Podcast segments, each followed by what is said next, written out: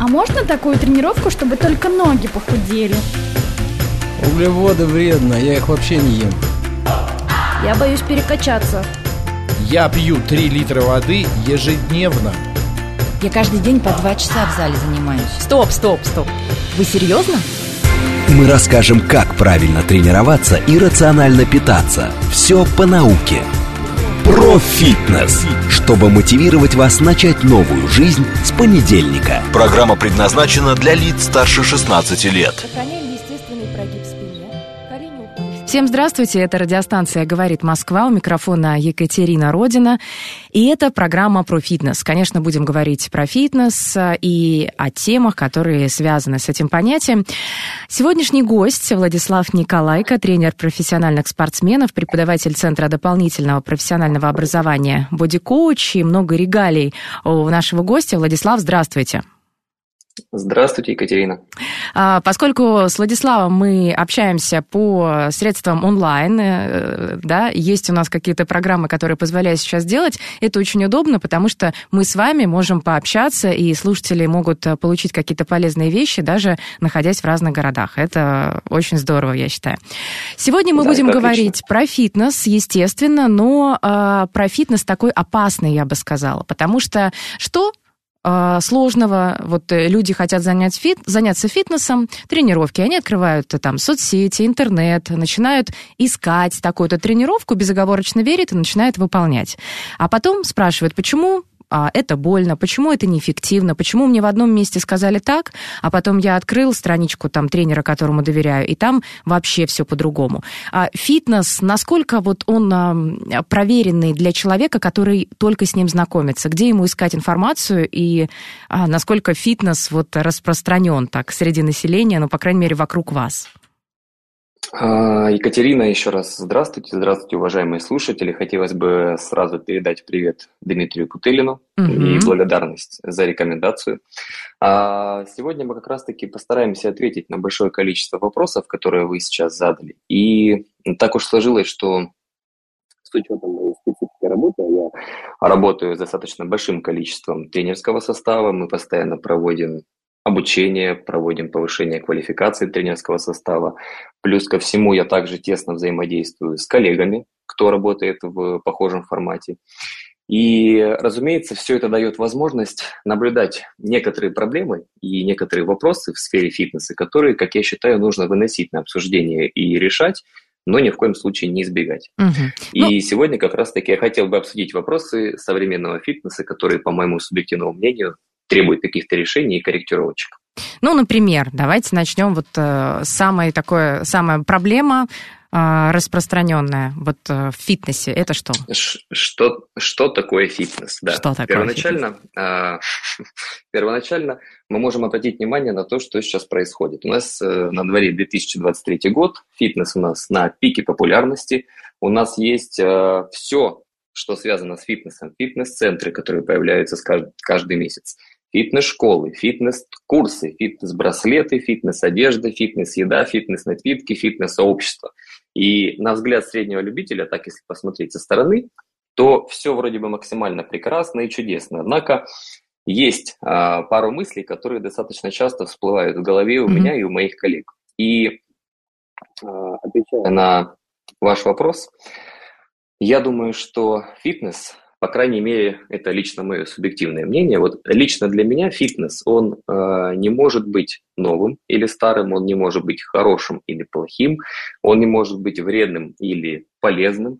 А, Для меня это прежде всего отношение человека к жизни посредством организации адекватной физической активности и рационального сбалансированного рациона питания, в мир которых мы, как тренеры, являемся проводниками. Мгм. То есть именно благодаря нам люди, приходящие в фитнес-центры, люди, приходящие в тренажерные залы, знакомятся с данным направлением, и на нас а, лежит огромная ответственность за то, чтобы это знакомство прошло максимально комфортно, рационально и эффективно.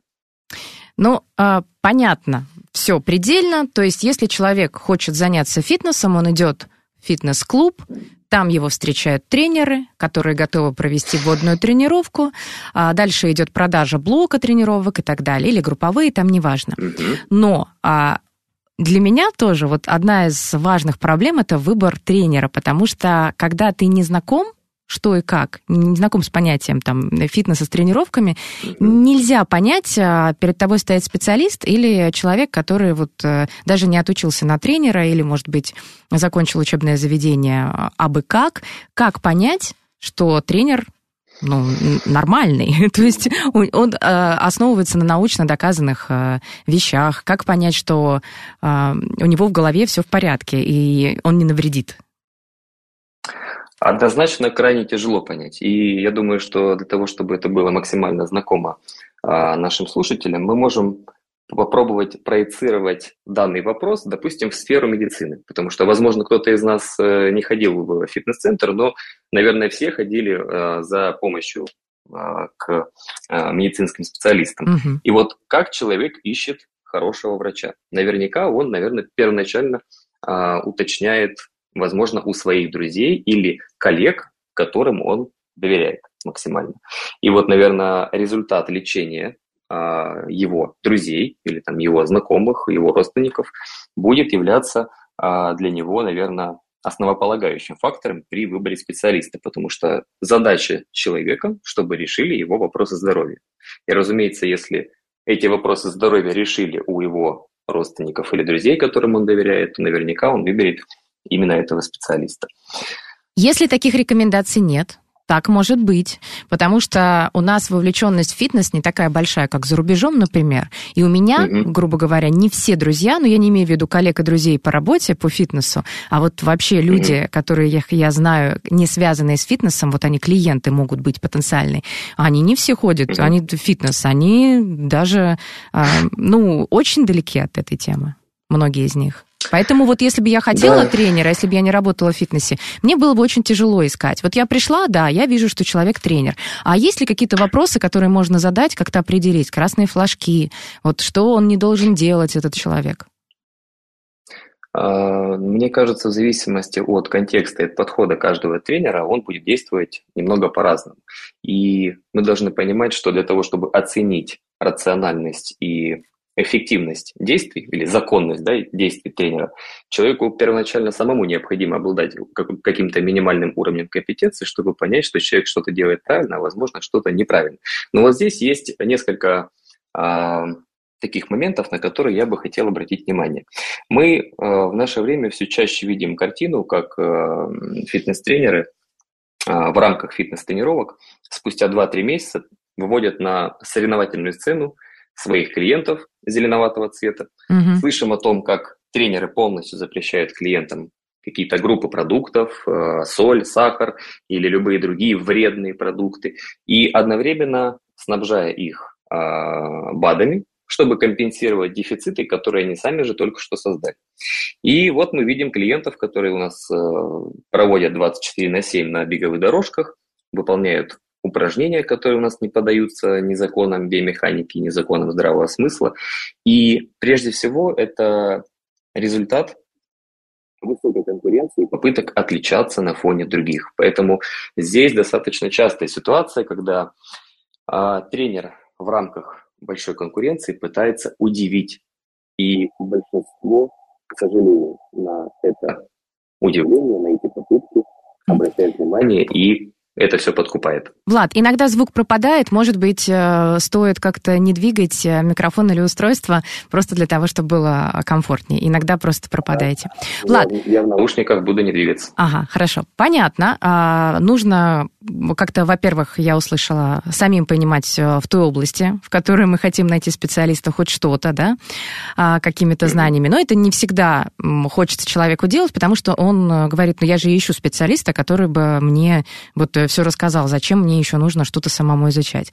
И а, второе, конечно, очень часто мы можем видеть вот такие грустные ситуации, которые вы описали. А, но ведь тренеры не просто так пытаются удивить клиентов, сами клиенты хотят. Мне, знаете, сколько разговоров да, было, когда там знакомые приходят и говорят, я вот хочу посоветовать тренера, очень хороший. Я говорю, да, а чем хорош? Он такие необычные, интересные упражнения дает.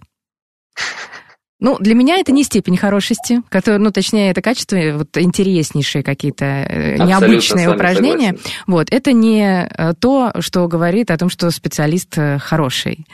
А, тем не менее, людям да. это очень нужно, а, чтобы было интересно, чтобы было эффективно, авторская методика, то, на что попадаются да, сейчас да, да, большинство да. тех, кто смотрит соцсети. Много же у нас тренеров, которые придумывают сами а, упражнения, называют их самыми эффективными и говорят, что только они а, помогут добиться каких-то целей, накачать ягодицы, увеличить плечи и так далее, и так далее.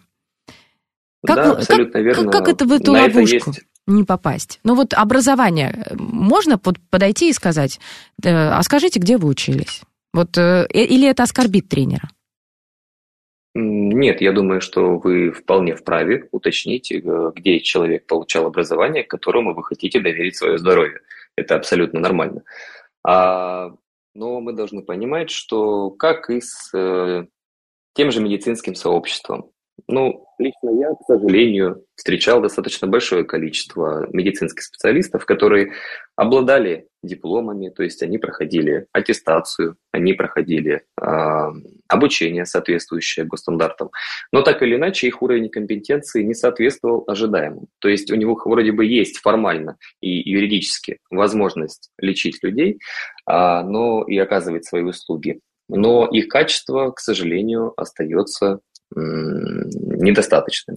И здесь вот очень сложная ситуация, которая а, в том числе в которой в том числе а, заинтересованы и сами люди, потому что спрос на услуги, спрос на то, чтобы их тренировки были не похожи на тренировки других, чтобы мы все заслуживаем лучшего разумеется. И каждый человек, приходя в зал, он хочет все максимально хорошее, максимально новое, максимально эффективное и рациональное. И, конечно, а, многие тренеры поддаются на этот спрос и начинают трансформировать свои услуги под а, запрос угу. подопечного. Ну, это, это хорошо, нормально, вот вы одобряете?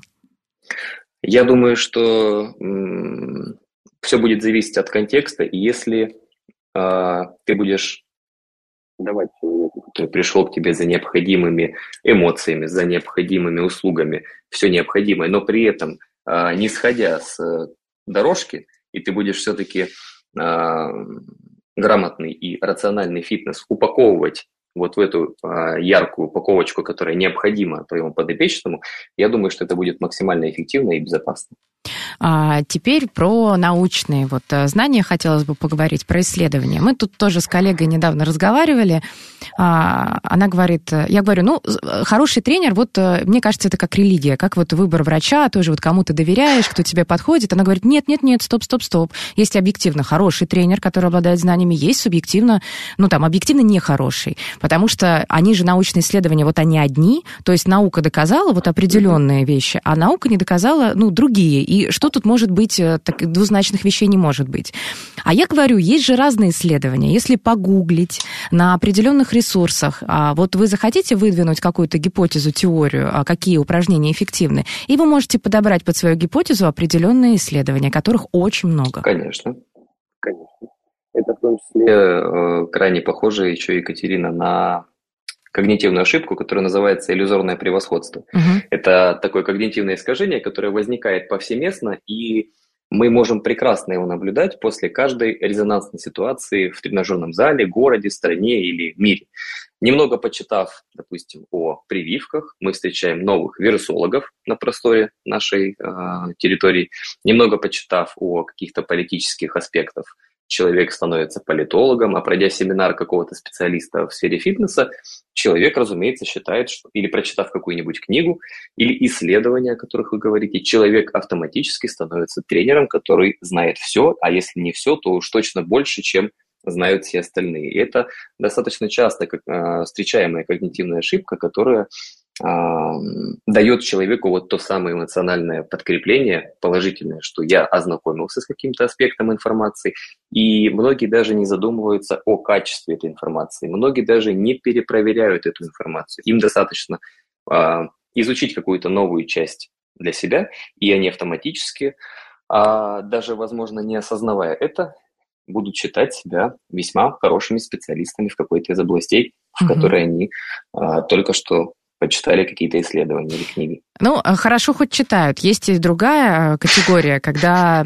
тренеры выучились там сколько-то лет назад и считают, что они, ну, достигли определенных высот, все, и опыт и практика вот у них э, достаточно им для того, чтобы считать себя специалистами, но при этом не интересуются тем, что сейчас, какие исследования сейчас да. выходят, и, возможно, совсем поменялись методики, и совсем уже другие выводы выводы делают ученые. Вот таких много да. тренеров?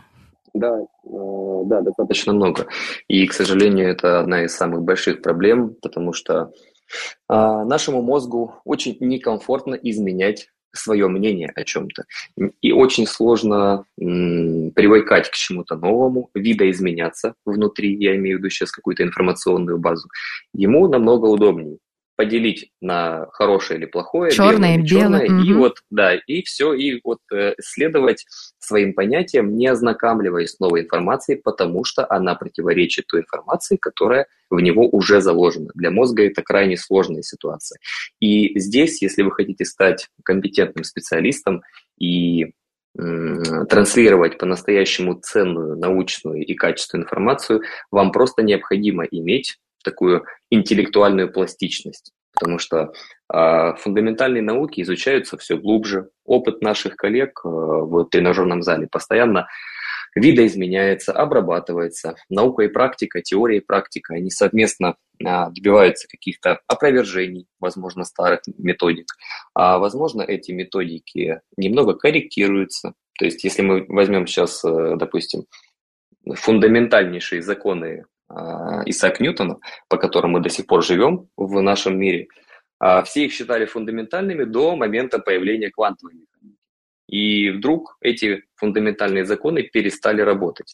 Так и в наших фундаментальных науках, конечно же, есть аспекты, которые а, практически непоколебимы, но все-таки, когда мы говорим о какой-то качественной информации, мы должны понимать, что наука у нас развивается, исследования проводится все точнее, все глубже, и, разумеется, это может дать нам необходимые детали для того, чтобы внести определенные корректировки в свои знания. Это абсолютно нормально. Если уж мы об искажениях, о когнитивных в том числе заговорили, еще я, знаете, встречаю часто проблему, когда там опубликованы исследования или статья а, с новыми исследованиями, и вижу комментарии, какие оставляют уже там действующие тренеры. Они пишут в основном, что а, исследование проплачено, чем-то за, каким-то заказано, и а, еще, что их опыт многолетний вообще говорит о другом. И то есть они верят своему опыту, а не выводам ученых, которые непонятно откуда появились есть. Но это в основном те люди, которые много лет работают в фитнесе, называют себя тренерами, и им такое ощущение, да, трудно понять, принять и согласиться с информацией, которая появляется. И она противоречит частично тем убеждениям, которые у них есть. Да, вы сейчас только что э, рассказали нам о когнитивном искажении, которое называется э, ссылка на авторитет или апелляция к авторитету. То есть это автоматическое доверие э, какому-либо чемпиону или какому-либо какому-либо тренеру с многолетним стажем работы, вот я работал 20 лет, у меня это все работало, значит и у тебя получится. Да. Или какому-нибудь крупному блогеру, у которого есть э, большое количество подписчиков в социальных сетях, или, допустим, если человек написал книгу, то есть сейчас это почему-то, если это книга, то это автоматически максимально достоверная истинная информация, которой необходимо доверять, даже не проверяя. И это вот как раз-таки одна из таких э, тоже популярных когнитивных искажений, которые мы можем видеть повсеместно. А если окунуться вот так чуть, чуть глубже, то мы должны понимать, что если человек или человек, который выигрывает соревнования, это никак не коррелирует с его уровнем компетенции в достижении результатов для, для своих подопечных. Это говорит лишь о том, что он может выиграть соревнования. Все. То есть э, это никак не проецируется на его тренерской карьере. Но тем не это менее, Влад... на тренерской карьере его тренера, который его подготовил к соревнованиям. Но тем не менее... из них выступают. Влад, ну вот я вижу а, много тренеров, и большинство клиентов идут к тем, кто выглядит так, как хотелось бы выглядеть клиентам. И, возможно, Конечно. это заслуга как раз тренера-тренера, а не самого тренера. Да, Он просто да, мог да, выполнять конечно. рекомендации. Но, тем не менее, и даже когда разговариваешь с клиентами, они это понимают, но все равно вот э, они идут э, к тем, кто способен сам быть в форме. Тем не менее, есть и другие тренеры, которые выглядят чуть хуже, я имею в виду в физическом плане, не так подтянуты. Угу. При этом это не говорит их внешний вид о том, что они хуже могут э, достичь тренировочных целей вашего клиента. Да, Екатерина, ну это абсолютно нормально. Мне кажется, что э, при выборе машин мы можем сделать тоже вывод такой же. Кто-то покупает просто глазами, кому-то вот нравится дизайн автомобиля, ему нравится ощущение внутри этого автомобиля, и то, что у него есть такой красивый автомобиль в его субъективных понятиях. А другие люди, они такие как-то более практичные, более систематичные в своих действиях, э, уделяют при покупке какого-то продукта или какой-то вещи достаточно большое количество времени, обрабатывая информацию, изучая эти продукты, а некоторые ну, уделяют этому, делают эти вещи достаточно проще. И здесь мы видим абсолютно похожую ситуацию, поэтому а, я думаю, что это от этого будет крайне сложно избавиться, и если человек получает удовольствие от нахождения на тренировках рядом с таким великолепным, красивым тренером, и его запрос удовлетворяется, не вредя его здоровью, то великолепно. Ну и чтобы так резюмировать то, что мы сказали, и как-то а, в такую а, в оболочку пользы практической для тех, кто нас слушает, кто только хочет заняться фитнесом, хотя бы вот несколько советов, как понять, что перед вами грамотный тренер. А, первое, что я услышала, да, это как-то по совету, по рекомендации, э, поспрашивать людей да, по знакомых. Результатам, по результатам подопечных, э, которые mm-hmm. занимались у конкретного тренера. Если а... есть результаты, значит тренер умеет делать свое дело. А еще каким-то можно способом определить, э, хороший тренер или нет? А, я, конечно, у нас немного способов, поэтому здесь каждый вариант может помочь. Разумеется, образование тренера. И приветствуется, конечно же, максимально, а, максимально авторитетное – это высшее спортивное образование, потому что то количество фундаментальной информации, которое дается в вузах, это, конечно, достаточно Влад. уверенный фундамент. Но тут э, есть э, ну, вопрос, потому что спортивное образование Везде это все-таки спортсмен, да, э, подготовка спортсменов. Э, но есть фитнес, где таких спортивных целей нет, и там немного иначе может быть построена работа с клиентом. Но у нас Разумеется. закон о фитнесе принят только в 2019 году, и спортивный вуз это не значит, что они готовят фитнес-тренера. Все-таки спортивный тренер и фитнес-тренер это немного разные вещи. Да, но мы должны понимать, что а, и профессиональный спортсмен, и обычный человек имеют одни и те же системы организма. И для того, чтобы на них воздействовать, нам необходимо понимать специфику их работы и особенности их работы, а именно особенности воздействия на систему организма, основные методические инструменты, они все изучаются в спортивном вузе, и абсолютно те же самые инструменты применяются в сфере фитнеса. Просто изменяется их дозировка, изменяется их частота, и все это подстраивается не под спорт выше достижений, а подстраивается под э, количество рациональной нагрузки, которая будет приводить человека к соответствующей цели. Просто тут меняется немножко конечный пункт назначения, угу. но все-таки основные инструменты воздействия на организм, они остаются теми же самыми, что и у спортсменов. Поэтому я думаю, что здесь... Я еще вспомнила а, одну вещь, которую бы не хотела видеть там у своего тренера. Ну, я с этим лично встречалась, когда приходишь и говоришь, у меня вот цель такая, не похудеть, а вот что-то там, я не знаю, а, верх а, как-то преобразовать, потому что верх слабый, низ вроде бы нормально. И когда тренер все равно ведет тебя на приседания и говорит, надо все равно делать низ. Ну, понятно, и а, в какой-то момент как клиенту мне или там просто клиенту может казаться, что я-то хотел донести цель, но как-то вот как будто бы я занимаюсь по цели тренера, а не по своей. Вот тут есть проблема? Есть, а, и достаточно большая, и лично я с ней в том числе сталкивался, наверное, как и большинство а, ребят, которые в прошлом были профессиональными спортсменами. Потому что крайне тяжело после достаточно длительной спортивной карьеры перестроиться на формат работы в фитнес-центре. А, вот это э, формирование четкого и устойчивого паттерна поведения в условиях спорта – оно очень сильно искажает понимание сути проблемы в фитнесе. Владислав, И, а же... я прерву на секунду, да. потому что у нас впереди а, небольшой перерыв, а, новости, реклама, а. потом мы продолжим. Еще вторая часть программы. Хорошо. Напомню, что Владислав Николайко, тренер профессиональных спортсменов, прошу заметить, преподаватель Центра дополнительного профессионального образования Body Coach на связи с программой про фитнес. Вернемся через несколько минут. Мы расскажем, как правильно тренироваться и рационально питаться. Все по науке, чтобы мотивировать вас начать новую жизнь с понедельника. Про фитнес. Прогиб спине. Колени уходят в сторону и мы продолжаем. Программа про фитнес. Радиостанция «Говорит Москва». Говорим а, о фитнесе в широком смысле слова, о том, как тренера подобрать, об образовании тренеров. Владислав Николайко, тренер профессиональных спортсменов, преподаватель Центра дополнительного профессионального образования «Боди-коуч» а, на связи со студией. Владислав, а, до того, как уходить да. на перерыв, мы обещали рассказать, вот э, и вы обещали рассказать, как это сложно перестроиться, когда нацелен на результат, когда когда спортивный бус э, за плечами, за спиной, когда работа с профессиональными спортсменами, а тут обычный клиент, которому не нужны спортивные цели.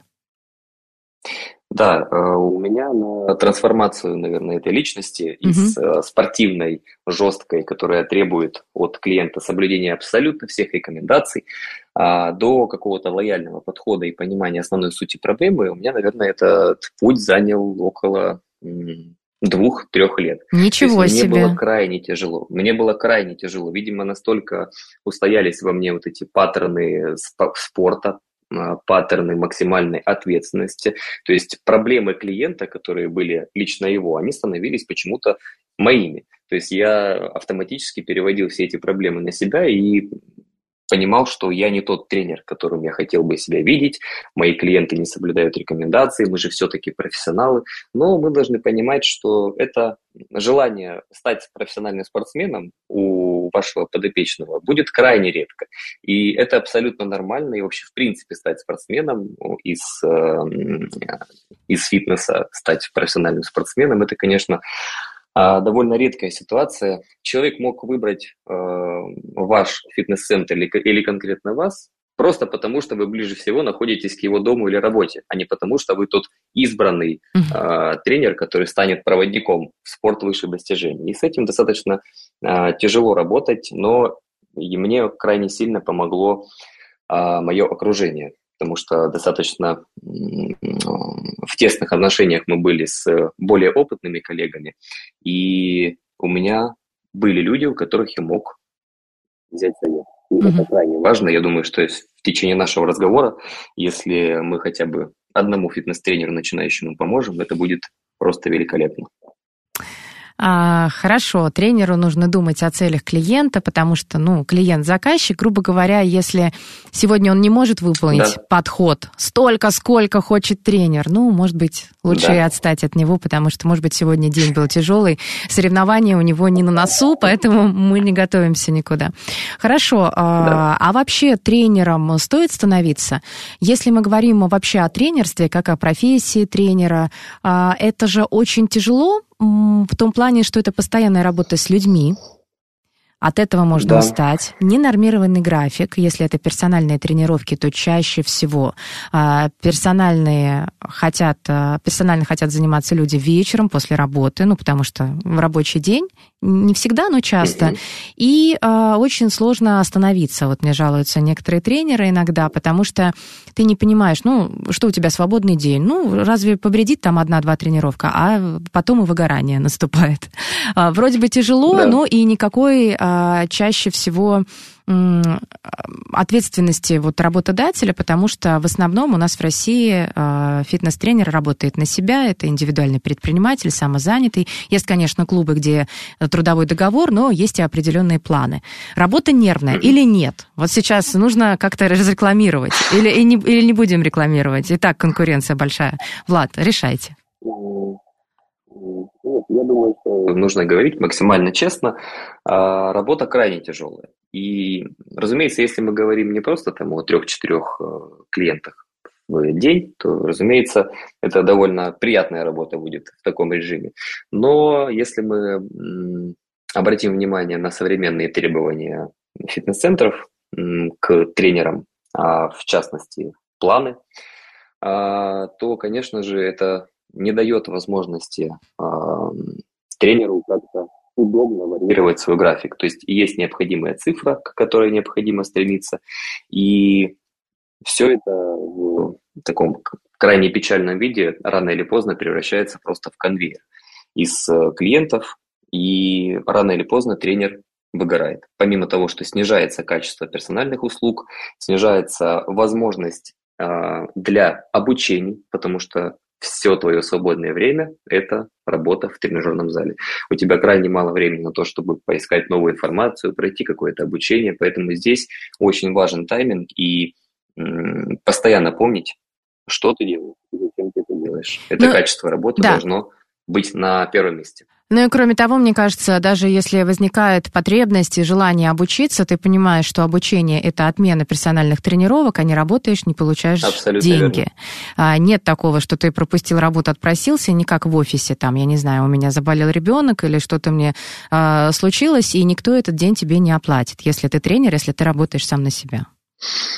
Да, есть, есть, конечно, фитнес-центры и руководители, ну вот в частности я знаю нескольких, mm-hmm. которые самостоятельно устраивают обучение, а, наверное, в диапазоне раз в полгода, а, привозят, спрашивают у руководящих должностей, какие именно специалисты нужны, то есть проводится анализ знаний тренеров, а, выявляется какая-то, возможно, слабая область, в которой тренеров необходимо обучить, находится специалист, он приезжает, выделяются для этого средства, то есть для тренеров этого клуба это бесплатно, это проходит на выходных, то есть здесь э, крайне еще важно руководство и чтобы руководство понимало, что обучение необходимо и это в том числе и в их интересах чтобы качество услуг, которые оказывают их сотрудники, было на высоте. Еще некоторые скажут, что э, конкурентов очень много у тренеров, и зачем идти, получать э, там, я не знаю, знания в этой профессии, поскольку таких, как ты, тренеров много, и онлайн, и офлайн, и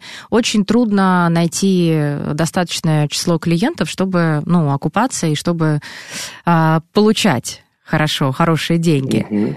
Есть ли конкуренция или, наоборот, недостаток тренеров? А, Екатерина, а, конкуренция есть, конкуренция достаточно большая, но сформировалась она преимущественно в среднем сегменте. То есть что это значит? Это значит, что а, цели подопечных, цели клиентов не требуют от э, тренера какого-то глобального уровня компетенции. То есть набрать или скинуть пару килограмм, ну, не нужно быть там семи пядей во лбу или гением для того, чтобы это сделать. Uh-huh. Но мы же должны понимать, что не только такие запросы у клиентов.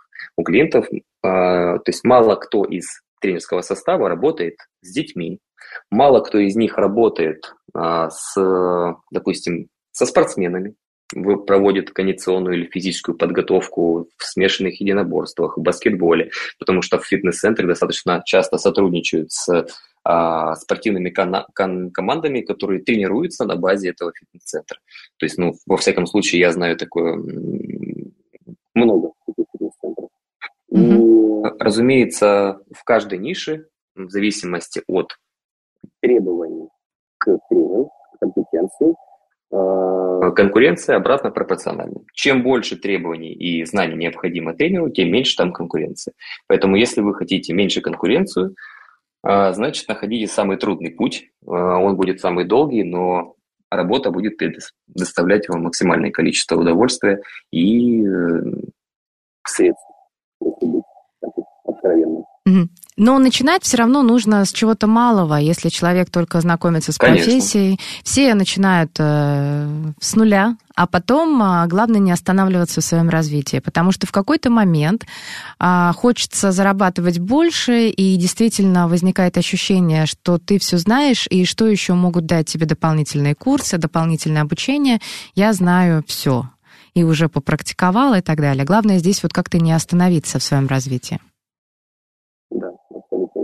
мы должны понимать, что а, в любом случае работа с фитнес-клиентами, она так или иначе максимально удобная для начала. И уже в дальнейшем, когда вы наработаете определенные навыки для работы, когда вы поймете, что вам нравится, возможно, что-то больше, что-то меньше нравится, и уже исходя из этого вы будете принимать решения о том, как мне, допустим, сузить немножечко аудиторию, но при этом я буду работать чуть меньше, получать такую же сумму и при этом работать именно в той сфере или в том направлении фитнеса, который мне максимально интересен. Угу. Окружение у тренера каким должно быть? Такие же тренеры или, возможно, подбирать э, для того, чтобы расти? Нет, я бы советовал подбирать, подбирать свое окружение а, людьми из смежной дисциплины. Это будет максимально эффективно. То есть так сложилось, что а, мои родители наверное, сейчас слушают, передаю им привет. Они э, медицинские специалисты, врачи. И большое количество э, клиентов, которые сформировались у меня в начале моей тренерской карьеры, они тоже были медицин, э, медицинскими специалистами. И вот медицинское сообщество вокруг меня, оно начиналось с моего рождения и до сих пор не заканчивается. И это просто великолепно, потому что мне не нужно выходить за рамки своей компетенции, выдумывать танцы с бубном, когда у человека есть какие-то особенности здоровья. Я могу без проблем обратиться десятку специалистов, которые считаю максимально авторитетными и компетентными, получить всю необходимую рекомендацию, либо отправить своего подопечного или клиента в, на консультацию и спокойно работать дальше, не выходя за рамки своей компетенции, потому что мы понимаем, заниматься медицинской деятельностью без соответствующего образования на уровне закона запрещено. Угу. Поэтому вот э, я могу сфокусироваться только на своей работе, а работу особенности здоровья оставить своим коллегам. Ну и в том числе, конечно же, это тренеры, на которых я хочу быть похожим. То есть это люди, а, которые обладают достаточно большим уровнем компетенции, у которых я могу спросить, совет и получил достаточно а, удивительный ответ. Я думаю, что вот это совокупность а, людей из смежных дисциплин и тренеров, на которых ты хочешь быть похожим. Mm-hmm. Это вот, наверное, залог успешной карьеры. А еще, Владислав, а, вы же еще автор книги про кардио. А еще в начале mm, программы да. вы говорили, что э, особенно если человек написал книгу, ему больше доверяют. В вашем случае тоже так? Вот когда да. выпустили книгу, стали уже э, считать вас более авторитетным специалистом? Нет, абсолютно. Это был, была, это был коронавирус. Э, мы сидели на Нужно было чем-то заниматься. занять свой мозг, да, я решил уделить внимание э, теме кардио и написать, то есть сначала это планировалось просто как статья, э, но затем это все как-то постепенно я такой, так, здесь нужно добавить, так, здесь нужно добавить, так, ну, если я рассказал это, нужно рассказать и это, и постепенно все это вылилось в такой, ну, в небольшую книгу, в которой я собрал вот все свои, все свое э, знание и мнение о данном направлении фитнеса. Обычно очень хочется рассказывать людям э, те темы раскрывать, о которых часто они спотыкаются, не знают, хочется им раскрыть глаза. Это тоже вот про вас? Именно про кардио много мифов? Или почему такой выбор? Да. Да? Да, да, у меня, у меня там даже прослеживается такая сюжетная линия, то есть не просто сборник фактов и рекомендаций. Там у меня есть воображаемый, э, воображаемый клиент, которого зовут Виталий. И вот на протяжении всей книги он э, ознакомливается с э, рекомендациями и сравнивает их с теми устоявшимися фактами, которые были у людей ранее. И он очень удивляется, и вот посредством ознакомления с различными особенностями направления кардио, он э, так или иначе трансформируется и превращается в ответственного и умного клиента, который все знает про кардио. То есть там еще и такая задумка у меня. Кстати, если клиенты, если подопечные, если клиенты подопечные говорят, а вот мы думаем иначе, мы читали там у другого тренера, что вот так работает, а вот у меня а, работало, а почему вы говорите мне делать а, по-другому? От таких отказываетесь ну, или нет? Или пытаетесь объяснить? Ну, или стараетесь пока смолчать и просто согласиться? Конечно же, я пытаюсь, конечно же, объяснить о том, что а, то, что транслирую я, это не мои слова, и это не мои рекомендации. Это мнение научного сообщества и многолетних исследований на ту или иную тему.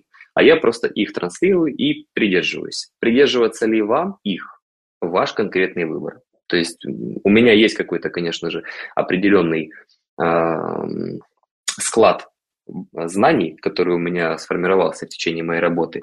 Но так или иначе, все эти навыки, они сформированы на фундаментальных науках и научно-исследовательской информации. Mm-hmm.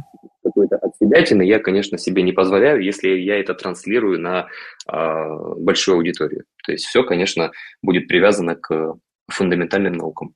Если клиент не соглашается и не верит вашим словам, вот если это не трансляция там на аудиторию, не написание книги, не выступление где-то, там лекция какая-то, а вот если вот клиент пришел подопечный и говорит, а меня учил вот другой тренер делать иначе, откажетесь от такого клиента? Я просто очень давно уже не работаю с э, такими клиентами, не приходится. Но... Попадаются уже, уже в другой нише, да? Попадаются те, кто знает, что такое наука. Да. Да, и они просто понимают, к кому они идут и зачем они идут. Им не нужно спорить, э, самоутверждаться за счет э, каких-то там знаний, которые они получили в прошлом.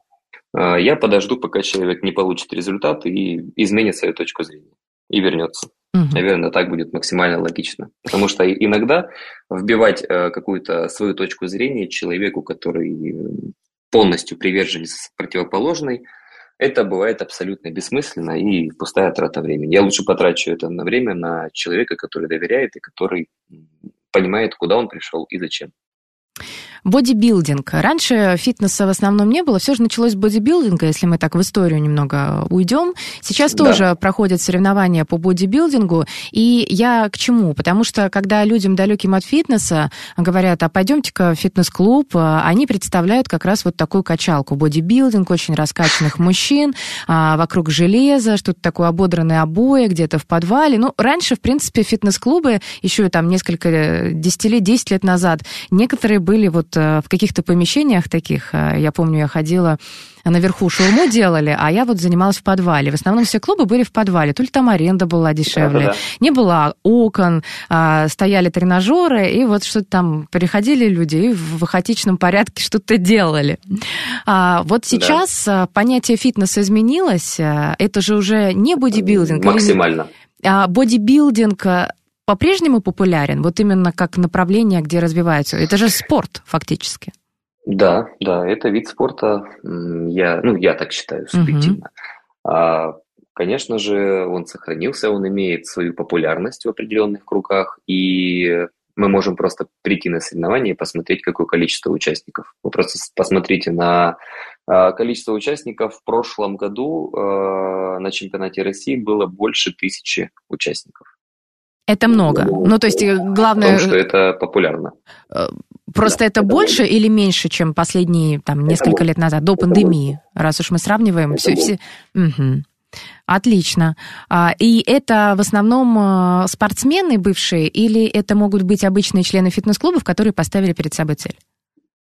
А вот это все зависит от того, а, какая категория. Потому что мы можем видеть разные категории, mm-hmm. то есть начиная с бодибилдинга классической такой, которая у нас, который все знают, и заканчивая максимально легкими по количеству мышечной массы или а, проценту жира категории, это, допустим, men's physique, это пляжный бодибилдинг, это фитнес-бикини, фит-модель.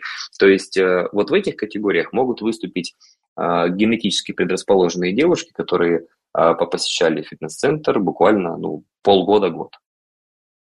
То есть кондиций будет хватать для того, чтобы выступить на данных соревнованиях. Если же мы говорим, конечно, о более тяжелых категориях, э, с большим количеством мышечной массы, с не более низким процентом жировой составляющей, конечно же, эти кондиции требуют наработки в пределах долгого времени. И э, в том числе на данных соревнованиях выступают э, ребята, которые пришли просто в фитнес-центр mm-hmm. для там, поднятия качества жизни, и при этом втянулись, им очень все это понравилось, возможно, еще и тренер а, сам являлся профессиональным спортсменом, и все это вот так закрутилось, и тоже достаточно частый случай. Понятно. Как пандемия и вот эти несколько месяцев, у кого-то даже в некоторых регионах а, больше, там почти год, а, закрытие фитнес-клубов, потом ограничения, как это все изменило фитнес в России? Ваша оценка? А, в России, наверное, я не тот человек, чтобы прям оценивать все это на уровне страны, а касаемо, ну, как минимум нашего города, я могу сказать, что... А, Какой да, город? Расскажите. Краснодар. Краснодар, Краснодар вот. Большое количество специалистов ушли из профессии, потому что на какое-то время длительное к сожалению, в фитнес-центре перестали работать. Но они сейчас вернулись или навсегда, вы имеете в виду? Нет, Навсегда? Это и дело, что большое количество специалистов, да, освободили рабочие места для новых, более э, мотивированных, которые уже вот э, мы, мы в том числе еще и обучаем в нашем образовательном mm-hmm. центре фитнес-тренеров, и запросы на становление профессионалом в данной сфере растет с каждым годом. Это не может не радовать. Я думаю, что и количество людей, которые покидают работу, оно, наверное, немного, не намного меньше. Потому что все-таки э, а, уместить в себе такое большое количество тренеров э, с таким уровнем компетенции будет достаточно сложно. Онлайн-тренировки, насколько они остались сейчас? Абсолютно точно произошел большой рывок после коронавируса, и в том числе и у меня. Плюс, а, наверное, это послужило таким толчком для начала каких-то обучений, которые многие тренеры, многие тренеры откладывали до каких-то лучших времен. Когда будет время, вот это время появилось. То есть я, я прошел достаточно большое количество обучений, а, написал книгу, мои коллеги тоже разработали свои собственные проекты, кто-то ушел в онлайн домашних тренировок, кто-то начал производить какие-то продукты по, а, допустим, каким-то гайдам по определенным темам. То есть у меня вот книга вышла, у моих коллег вышли определенные рекомендации по силовым тренировкам. То есть э, те, кто хотел работать, те, кто действительно любит свою профессию и хочет в ней оставаться, он находил способы для того, чтобы поддерживать себя как-то на плаву и, в принципе, поддерживать интерес к фитнес-сфере в такое тяжелое время. Сейчас э, онлайн на плаву? Ну, это мягко сказать на плаву очень хорошим. Э, большое количество специалистов э, уходят в онлайн. А хорошо ли это или плохо для фитнес-центров, пока что тяжело сказать. Я думаю, что будет видно через пару лет. Ну, вот, я вот... Все-таки мы должны понимать, угу. тренер, тренеру необходимо быть на месте. То есть живая тренировка офлайн, конечно же, для человека, который только пришел в зал, это незаменимый аспект, который не заменит ни одна онлайн-тренировка. Но не всем нужны э, какие-то начинающие тренировки, кому-то нужны рекомендации на основе того опыта, который у человека есть. Поэтому, разумеется, для этого не нужно находиться в фитнес-центре, ты можешь просто связаться с человеком онлайн. Я вчера буквально наблюдала ситуацию, когда прихожу в клуб, э, захожу в зал групповых программ, и там девушка, парень, и они занимаются по записанному видео. Какая-то онлайн-тренировка, mm-hmm. такая не онлайн, а именно записная тренировка. И вот они, находясь на территории клуба, то есть не посещая групповые программы, не пользуясь услугами тренера, они пользуются только ковриками, видимо, ну, платят за абонемент, чтобы да, да. Э, наслаждаться э, именно тренировками по записи. Меня это удивило несколько, да, да. потому это что мне показалось, что это можно, можно делать дома, и тем более это не онлайн какая-то встреча с а, тренером, это просто запись видео. Они ее останавливали, делали там определенные, комментировали сначала одно упражнение, потом остановили и далее. Для меня это было вот забавно наблюдать, как можно и, и, и в фитнес-клубе находиться одновременно, и еще и э, по видео заниматься.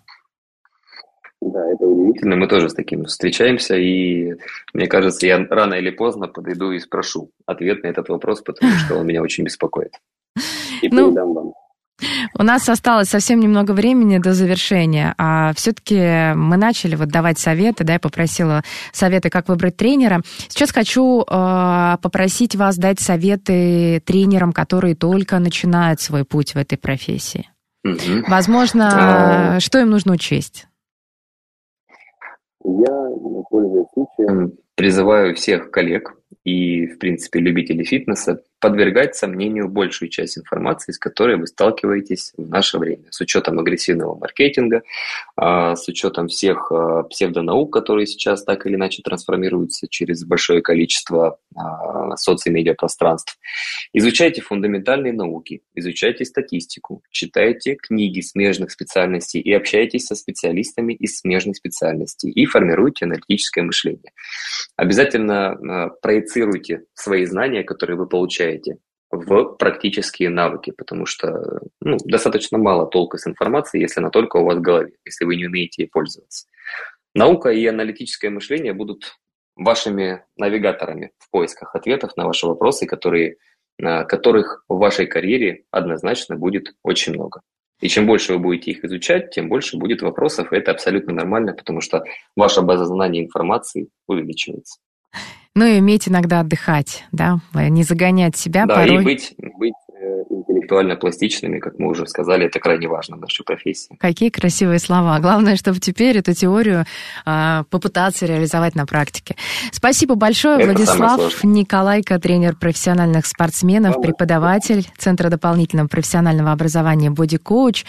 Э, всем желаем найти свое направление фитнеса и тренировки по душе. Я благодарю Владислава. Спасибо большое. Большое спасибо вам. Всем фитнеса и с вами прощаюсь. До свидания.